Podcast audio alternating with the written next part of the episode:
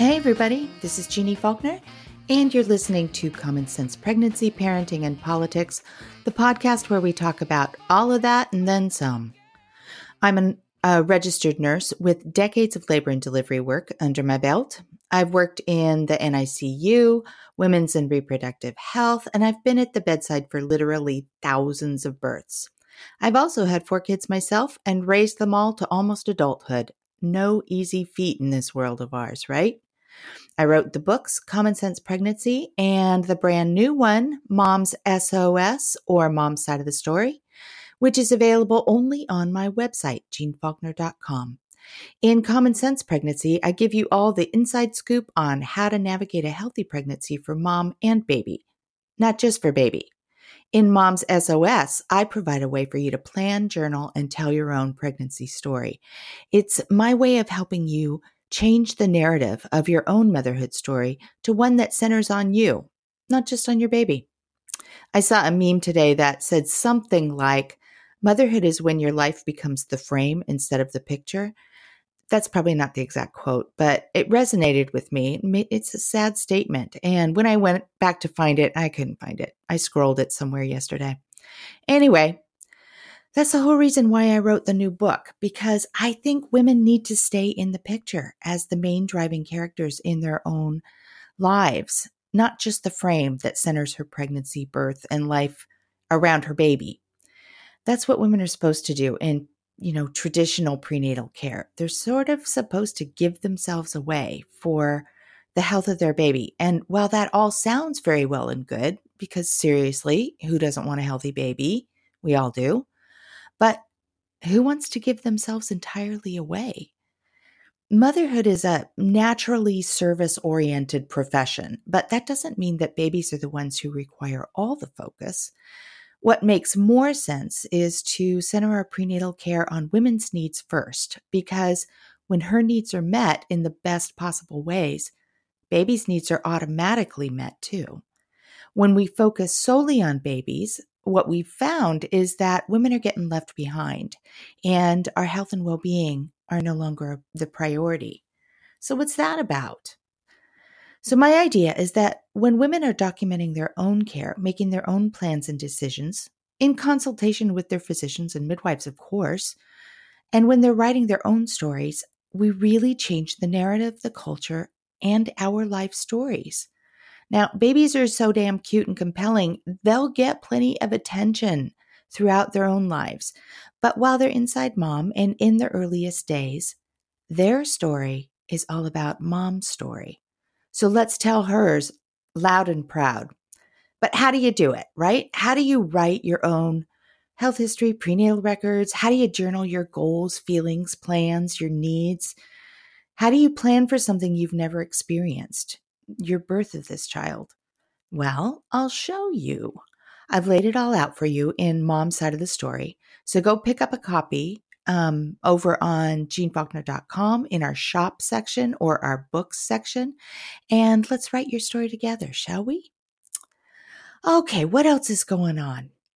I was at a family wedding this weekend where a group of us were talking about what year we live in. Not the actual year. Yes, we all know it's 2019. Thank you very much.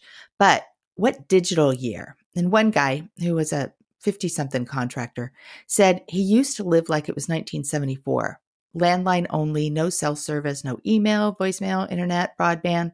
He loved it. He wasn't accountable for being available all the time, and he felt like he could focus on his life in, he called them proper chunks his home chunk, his work chunk, his friend ch- chunk, etc. There wasn't all this overlap we have now where work emails show up while we're out for coffee with friends or evenings with the family. Um, you know, that those evenings where everybody who is there at the table is in their own corner with their own screens. You know, others in the group agreed these that was, you know, kind of the best of times. Obviously, the guy had to evolve digitally in order to stay in business, just like all of us, but he learned through the benefit of what he called a minor nervous breakdown that he had to protect his chunks. He actually uh, credited the internet with, you know, having a really bad impact on his marriage and his family life, and he had to learn to detach from connectivity because social media and email and streaming services had taken over his life. He learned over time to disconnect from his online life and reconnect with his real life. But he worried about what nonstop connectivity was doing to his kids. And then we, you know, had a brief conversation. There were a bunch of people there, you know, at the table between, say, 16 and 82. And they talked a little bit about how to live a life that includes the internet, but that centers on relationships and experiences and people and um, your work and things like that. It's not that easy anymore, but everybody agreed that it's really necessary and that increasingly so, people are making that the focus. Um, they're realizing that too much time spent online made everybody feel anxious and lonely and unfulfilled. And I think it's interesting that when Apple came out, um, I guess it was just this year, with a way for folks to track and reduce their screen time, everybody was so excited. Finally, an online tool for reducing online time. Um, one girl in the conversation who was, I don't know, 20 maybe, said that her generation didn't always know how to fill the time if they weren't, you know, engaging with social media and representing their lives online. It's time consuming, especially if you manage several profiles. It's also a total lesson in letting your ego lead. You know, ego, that small, noisy, clingy version of yourself that makes so much noise in our lives. Most of us learn sooner than later that letting your ego lead is a huge mistake. It always creates a mess and it takes us places no one should go. But what about the kids that we're raising now? These are the kids who will know the internet from birth or before. It'll be natural to them to, you know, live their lives online, but will the anxiety and the loneliness and the the lack of fulfillment be natural for them too? God, I hope not. There was a study that came out in January that said social media use is associated with increased anxiety and depression in depression in adolescents, especially girls. And I know from my own experience that raising kids who feel the pressure to, you know, present a certain online image definitely impacts their mental wellness. We have to teach our children how to live and how to create lives that focus on the realities of their world, but, you know, also on other stuff that really matters. Stuff, you know, your relationships. You know what that stuff is communication skills, the stuff you create and learn and make and play with and shape and love, the real stuff. And that's what we're going to talk about today with this week's guests. Chris and Holly Santillo are the authors of Resilience Parenting Raising Resilient Children in an Era of Detachment and Dependence. And we'll talk about that right after this break. Okay, we're back and ready to get this week's guests on the line. Um, Holly and Chris Santillo are the authors of Resilience Parenting, Raising Resilient Children in an Era of Detachment and Dependence. It is a debut child rearing guide that concentrates on fostering good judgment and self awareness in children. Let's get them on the line. Hey there, Chris and Holly. It's Jeanne. How are you? Hi, so glad to hear you. How are you doing today? I'm doing good. I'm doing good. So, where are you guys? Where in the world? We're in Boulder, Colorado, where everybody wants to be. It is so Well, yeah. beautiful here. Oh, man. this is a temporary stop, and um, it's gorgeous. I have not been to Boulder, but I have a brother who lives near there. And he um, tempted me by saying that he was going to take me to lunch in Boulder. Everybody's got to see Boulder. Boulder is gorgeous. You got to see Boulder. And he had plans, and then he didn't take me. I've never seen it. The only reason that you live anywhere other than Boulder right now is because he didn't take you and show you Boulder. Right? Well, also, I live in Portland. Also Oh, yeah, I take it all back. Pretty, that's Yeah. hardcore. Yeah, Yeah, good, strong, yeah. stiff competition there. But yeah, as- as Holly said, we're just here for a little while and we're continuing our journey across the country bit by bit. Okay, well, now that I know where you are, let's come up with the answers to the big hard questions. Mhm. Um, I want to hear from both of you, and I'm going to let you guys pick who's first. And the question is Who are you and what do you do? oh, shoot. Could someone else answer this? I'll answer that. Okay, well, Holly's for you, answer that. no, Thank for you. me. Um, I'm a mother of three wonderful boys. I am their teacher. Um, I'm also a teacher in many other ways. Most recently, a music teacher. I lead a children's choir and uh, a women's choir, and also a martial arts teacher. All right. That's a full plate. Yeah. All right, Chris, your turn. Who are you and what do you do? I'm uh, the father of those same three children that she mentioned, uh, according to all reports. And uh, I'm a martial arts instructor. Um, I have no musical inclination, so I have no parallels where uh, Holly mentioned her musical uh, prowess. Uh, and I am the co author with Holly, of all people, of the book Resilience Parenting. All right. All right between the two of you, you guys are doing some pretty interesting stuff. And you also mentioned to to me um, a little bit earlier uh, that you're traveling. What are you we doing? Are. We're nomadic. we kind of wanted doing? to. Well, we wanted to throw everything that we had going for us down the drain for a little bit, just to shake it up. Um, life was just a little too pleasant. Uh, career was a little too satisfying, and uh, friends and family were just too plentiful, and uh, our home life was just too nice. So we decided to uh, sell it all and leave.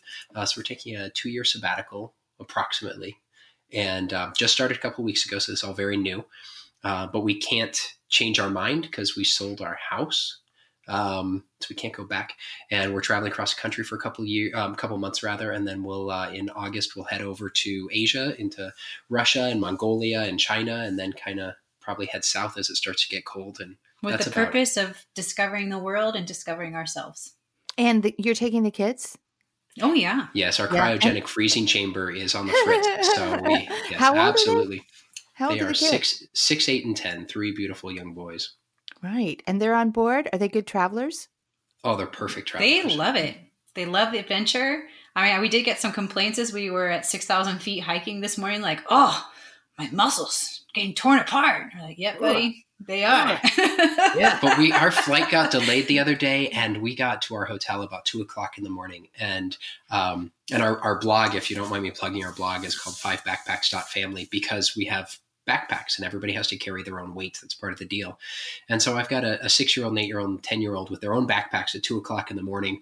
Um, you know, walking uh, through the airport to get to uh, the shuttle to get to the hotel and whatnot, and not a word of complaint, not a tear, not anything. Just absolutely, yeah. just couldn't be more grateful to these guys for their adventurous spirit and their and their uh, good attitudes. Good kids, good job. Yeah. So, Thanks.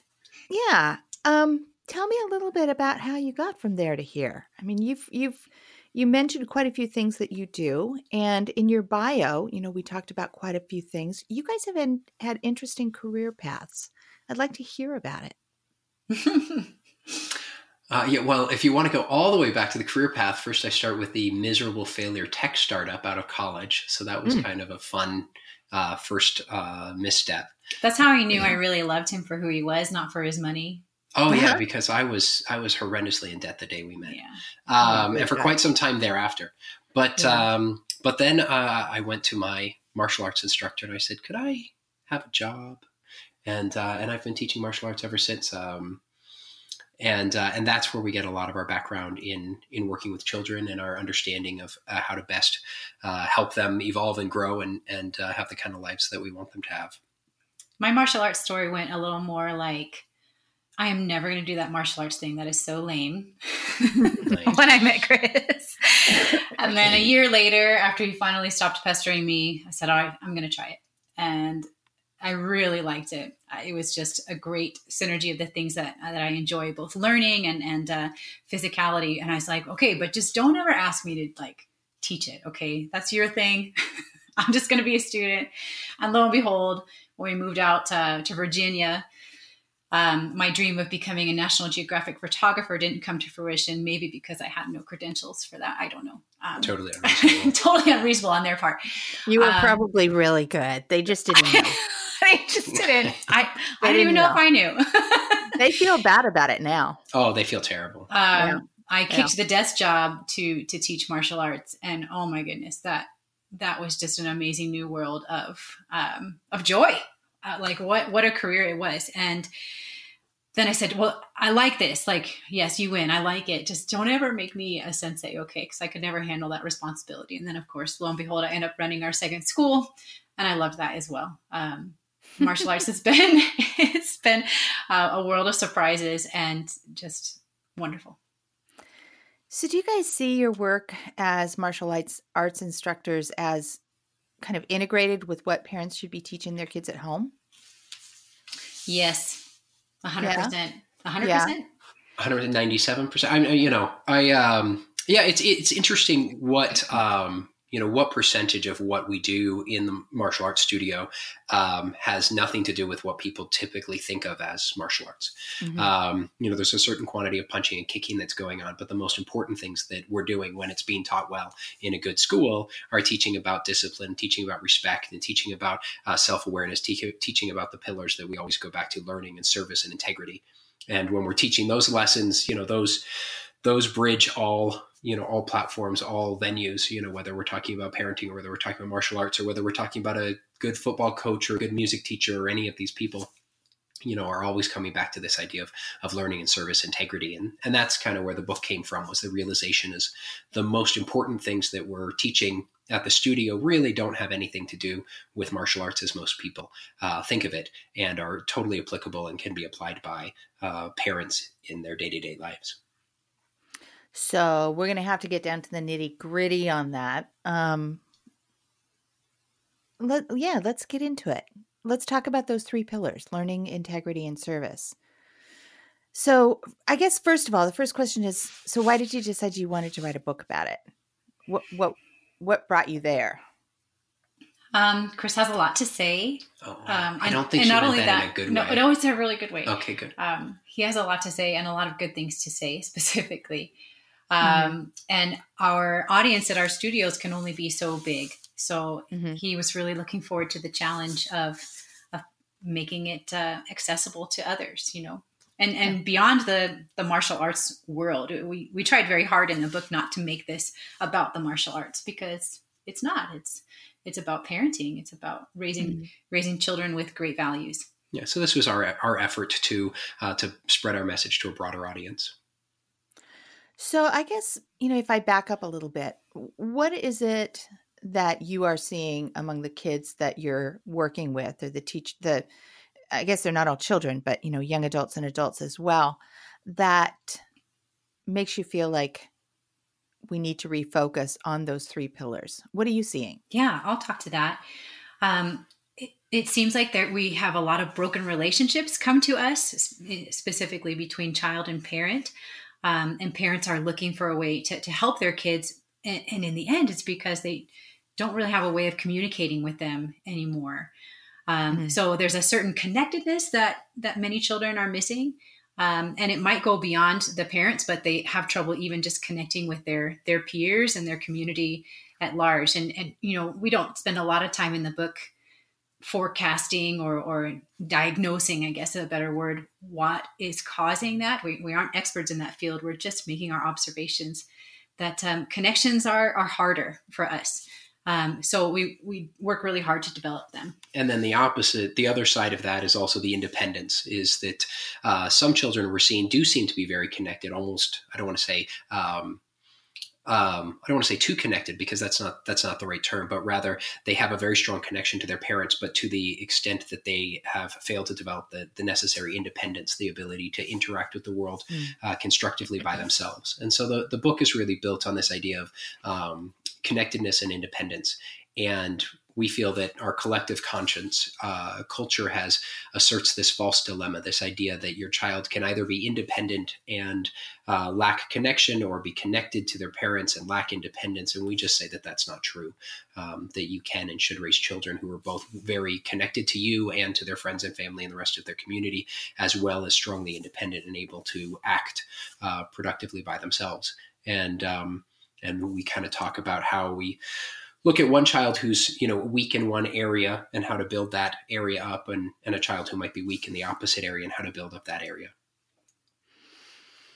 So you work with kids of all ages and indeed. you know you you've you've been doing this long enough that you've seen things change over time and i'm wondering you know what is the arc of change that you're seeing? Are kids are you seeing a big difference now in the way that kids and parents are relating now than, you know, when you started doing this?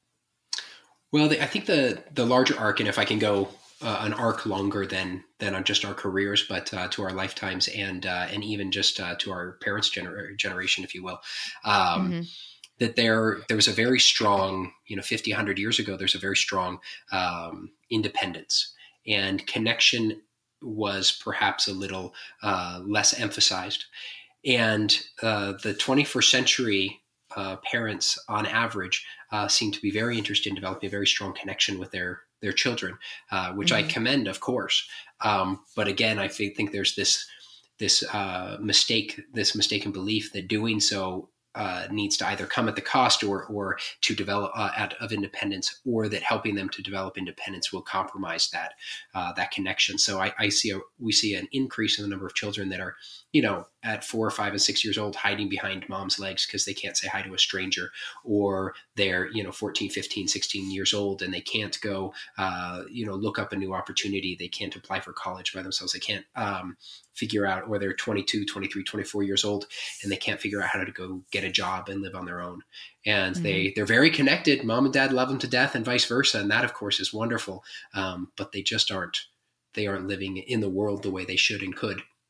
So as far as the arc goes, I, I do think you know I'm thinking back to when you were uh, at the studio in your late teens, and already we were seeing the the children who were having trouble moving into the adult world. So I think the arc does extend back farther than our range of teaching. Yeah. I agree. Yeah.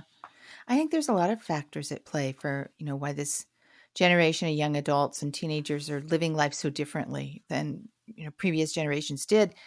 And I think a lot of it is, you know, where and how we earn our livings. It's a hard it's a tough economy if you're not mm-hmm.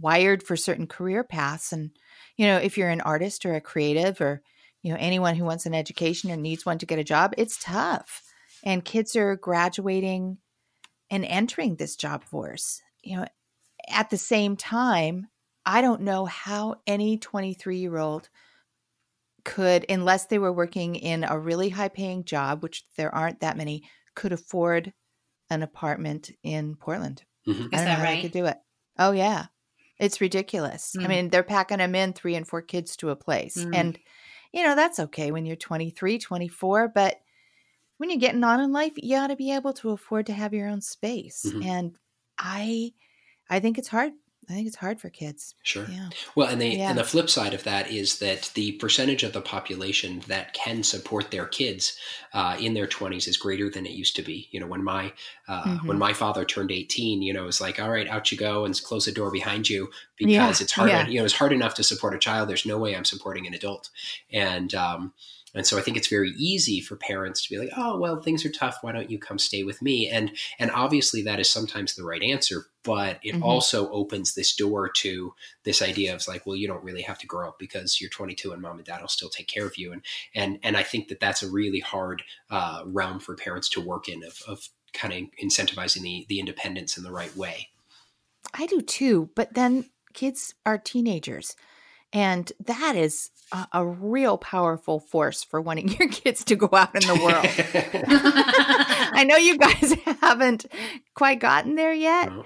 but um, yeah, they want their independence and they are going to make sure that they get it. Well, you say that, but there are a lot of 20 year olds still living at home with mom and dad. And um, yeah, that's true. That's true. And they're underachieving. They're not living to their potential and they're depressed and they don't know what to do themselves. Right? I had a, it's true. I had yeah, a student come in. He was 22 years old. He was no longer a student. He had been all through his teenage years uh, because his parents finally stopped being willing to pay for his martial arts classes at, I don't know, 20, 21 years old or whatever. But he was still living at home. And mom and dad mm-hmm. continued to be students. And so I saw him once in a while. And he came in one day and I asked him what was up. And this was March.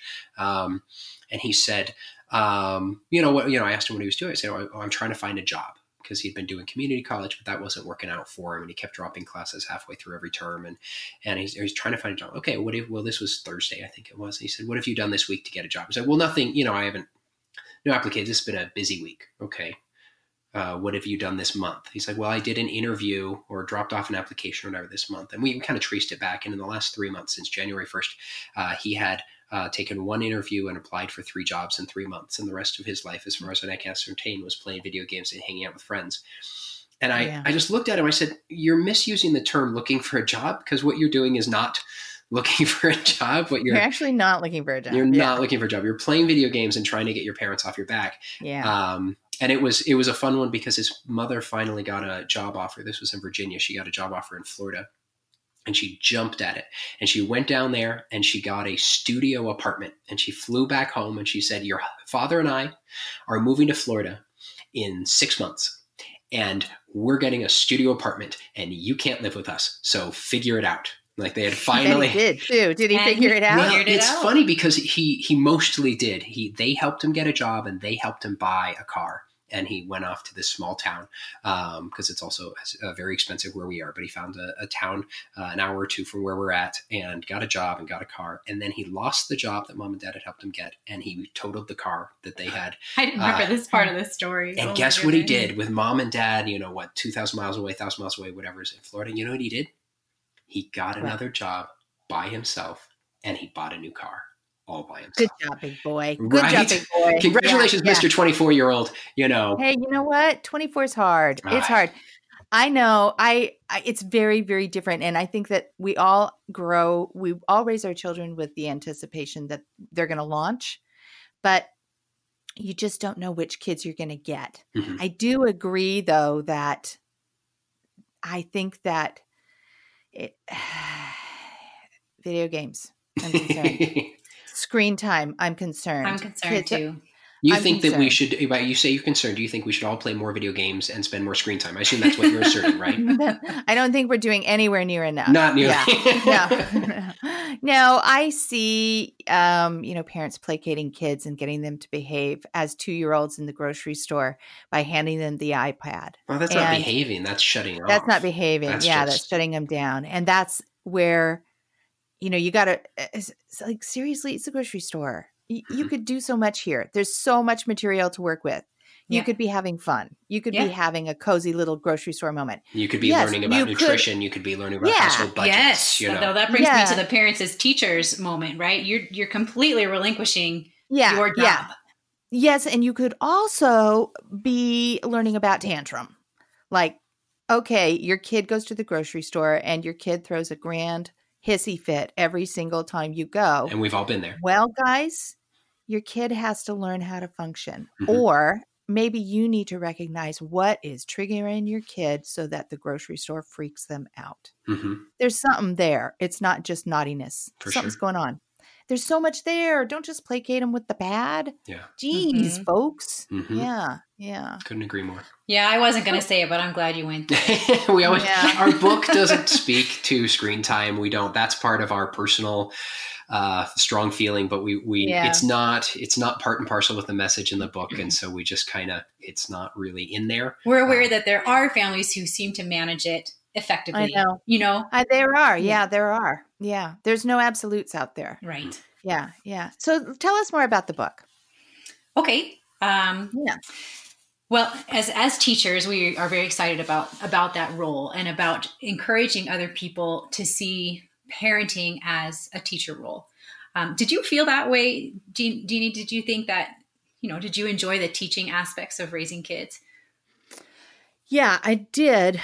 But I got to say, looking back, that most of the teaching that got done was not the intentional learning moment stuff. Mm. Like, hey, kids, this is how we pick zucchini. Let's measure the zucchini.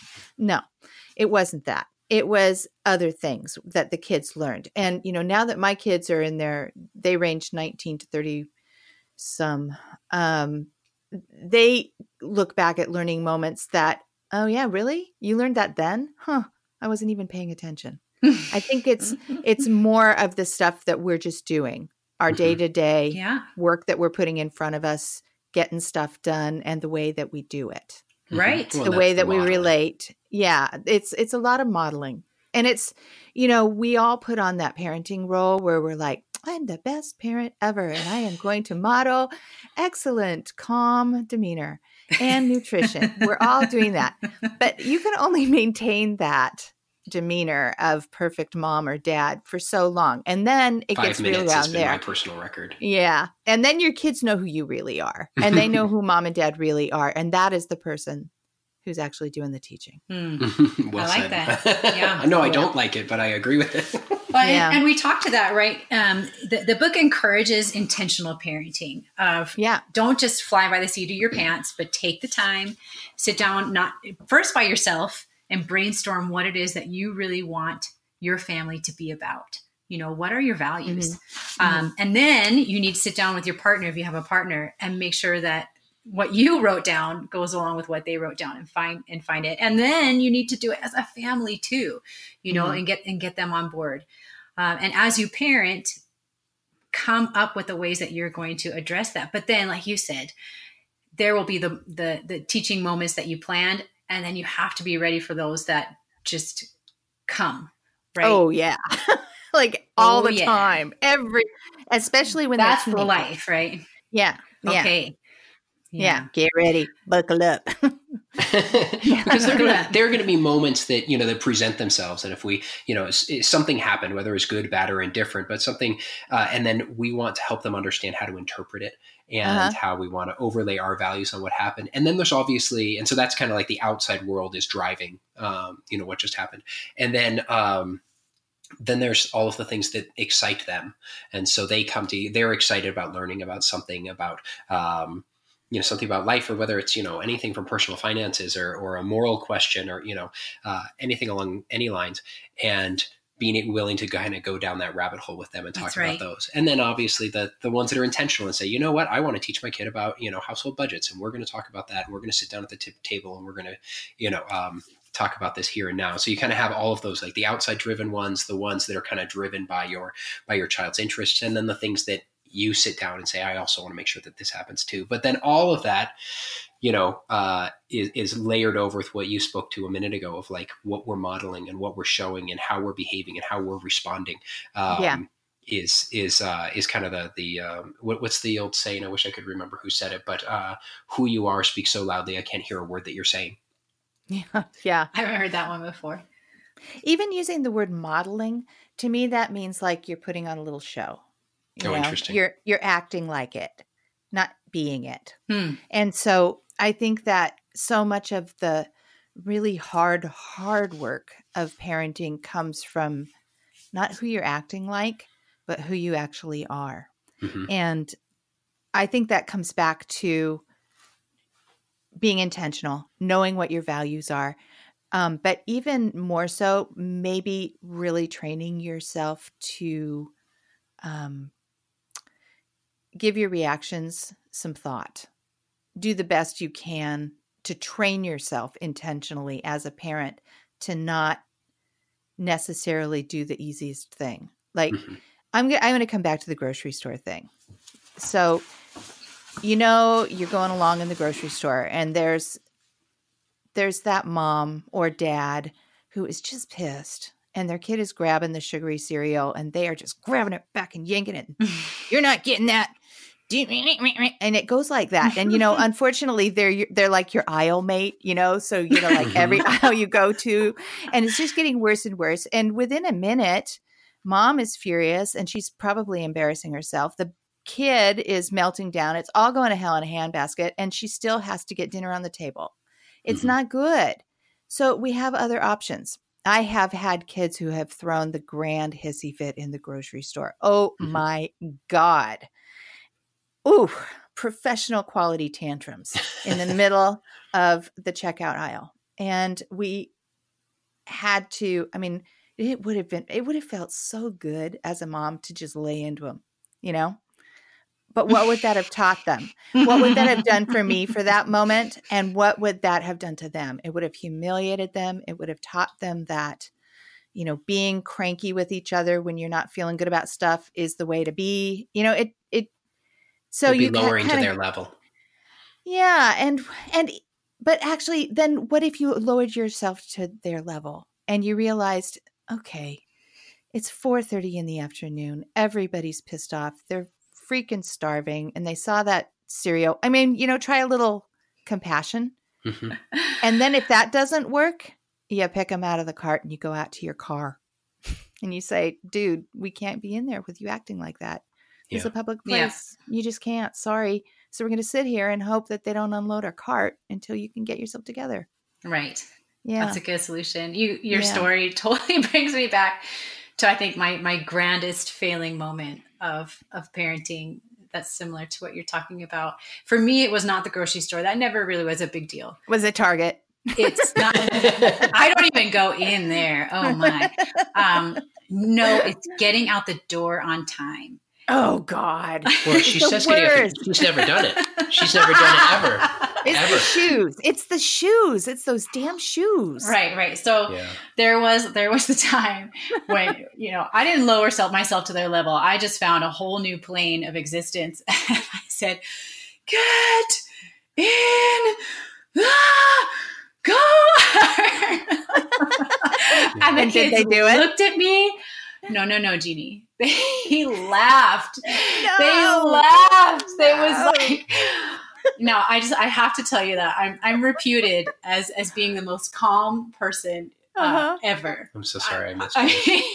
I- like this was another human. This is another I don't know gremlin coming out of mom's body, and they just laughed at me. I was like, all right, so this obviously isn't the right way about going this. My husband- this plan.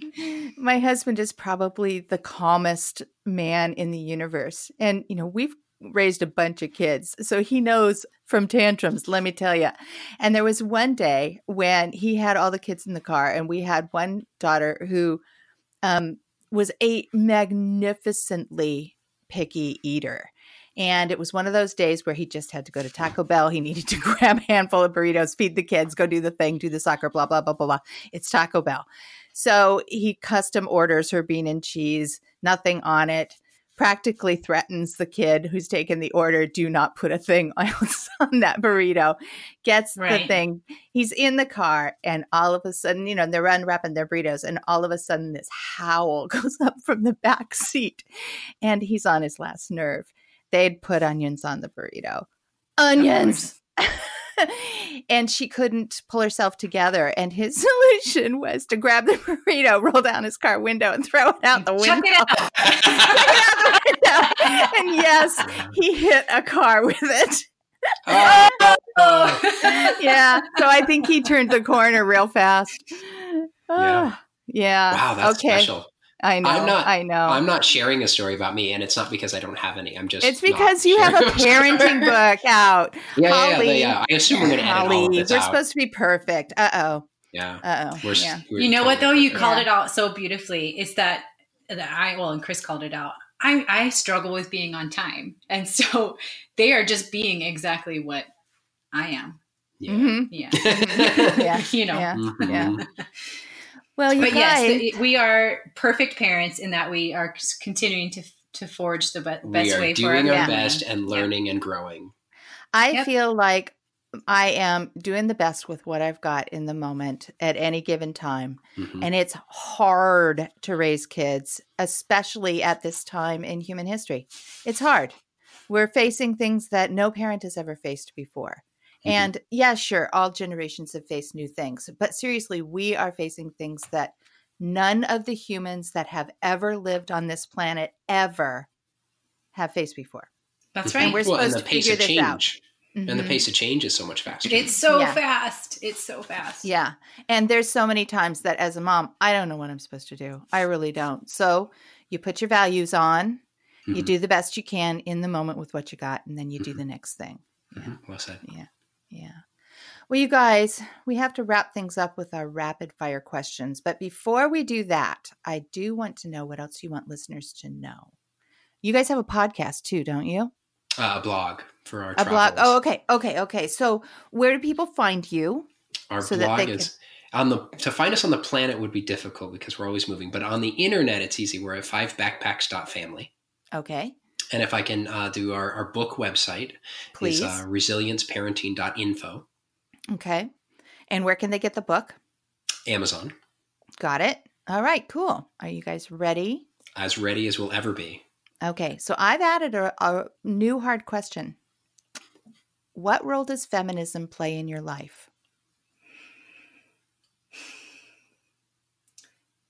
Making sure to stand up for anyone who needs to be stood up for. Good Um, answer. Yeah. Good answer. Chris, can you answer that one? Oh, shucks. She doesn't get the answer for both of us? Guys always think women do that. she answers for especially, me in a lot. She answers for me in a lot of context. feminism. Oh, for sure. But but I think Holly said it well as we talk about it. We just discuss it in our book, and we spend a lot of time talking to our children about it. Is that um, that we want to make sure mm-hmm. that that everybody everybody deserves to have a chance in this life, uh, and everybody mm-hmm. has a chance to have the same rights and the same opportunities. And whether uh, if they're ever being denied those rights because of gender or race or any other reason, uh, orientation or, or whatever, uh, that we need to stand up for them and help uh, you know uh, help uh, stand up for people. You know, as part it goes back to the martial arts training long before uh, we wrote this book. Um, you learn to defend yourself so that you can defend people who can't defend themselves. And whether that's you know physically you know defending uh, you know a physical attack or whether it's a uh, you know verbal or situational uh, that we want to be raising children who are um, are standing up for I just keep saying the same thing standing for You're people. doing it. You did it. You did it. That was a really good answer. That was a good answer and I like that you wrapped it back up with um, martial arts. Okay next one is this. How do you fill in the blank? Nobody ever told me that nobody ever told me that raising kids would be so much fun. That's a hmm. good one. Yeah, they tell you that it's hard. It's hard. I I've said that twice or two or three times just in this conversation. It is seriously fun though, isn't it? Oh, it's oh, it so is. much fun. Oh my god, it's fun. Yeah. I went to my I went to my mother um, when our, I think our firstborn child was maybe six months old or whatever. This cute little bundle of joy, and I, but it was a lot of work.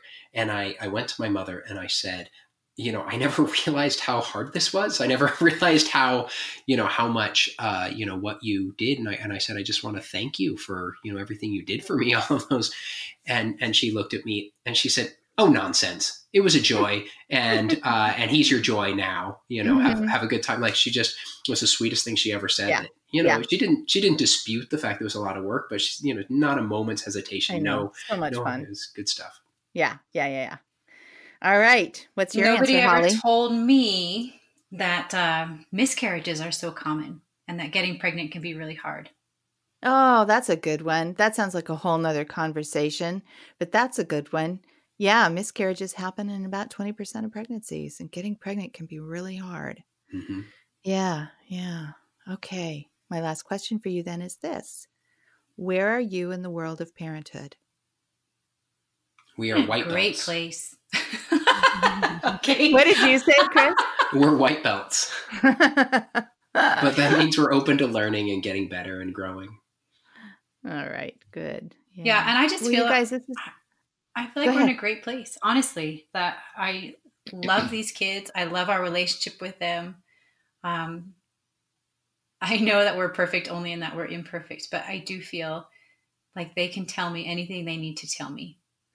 And I appreciate that. All right. That's a nice spot in the world to be. Yeah. Yeah. Well, you guys, thank you very much for coming on the podcast. I hope everybody goes and picks up a copy of the book, and it's been real fun to talk to you. Next time we talk, you'll be in some other part of the world.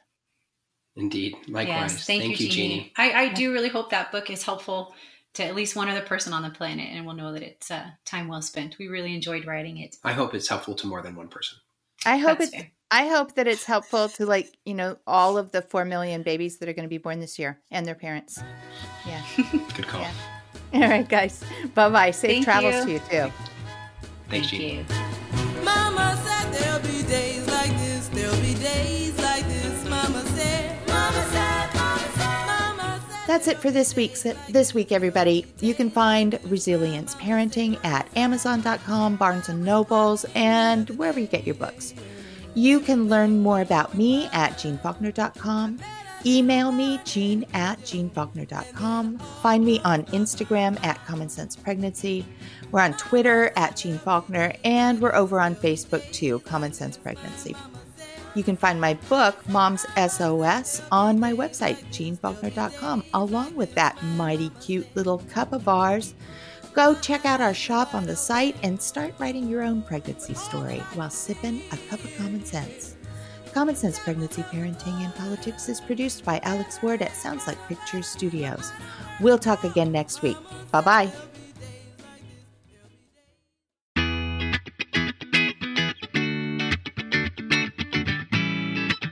If you're looking for easy ways to feed your family, I've got you covered. Hi, this is Liz Weiss, dietitian, mom, cookbook author, and host of the Liz's Healthy Table podcast. Tune in for healthy recipes, expert advice, and a big helping of fun. Come find me on iTunes, Google Play, Stitcher, the Parents on Demand Network, or over at my website, lizshealthytable.com.